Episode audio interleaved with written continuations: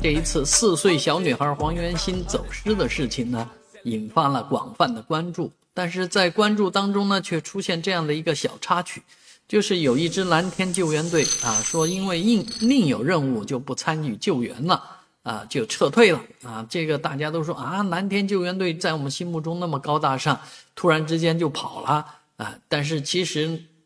此这一支救援队并非那另一支救援队，这里面居然有两支蓝天救援队啊，一个是隶属于北京蓝天救援队的啊，那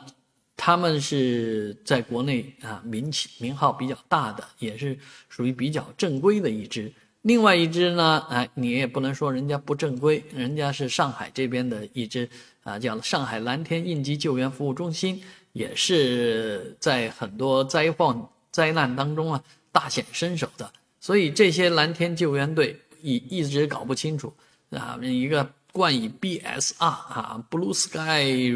Rescue 啊，这个 BSR 蓝天救援队好像是啊更大牌一点啊，更全国性一点，但是呢，确确实实蓝天救援队这种呃松散组织啊，它在全国有很多分支。而每一支分支和这个总部之间也不一定有那个特别密密切联系啊，并不是说是从上到下的那种关系，是一个扁平的组织结构啊。在救援活动当中，难免有一些这个冲突，难免有一些老百姓搞不清楚的事情。但是确实，这些救援队呢，都在社会生活当中发挥着积极的作用，所以啊，我们也有必要啊，让这些救援队呢。能够更规范的啊从事救援工作啊，那内讧的事情或者说是呃山头的问题呢，能不能有一个好的解决方案？公众期待着。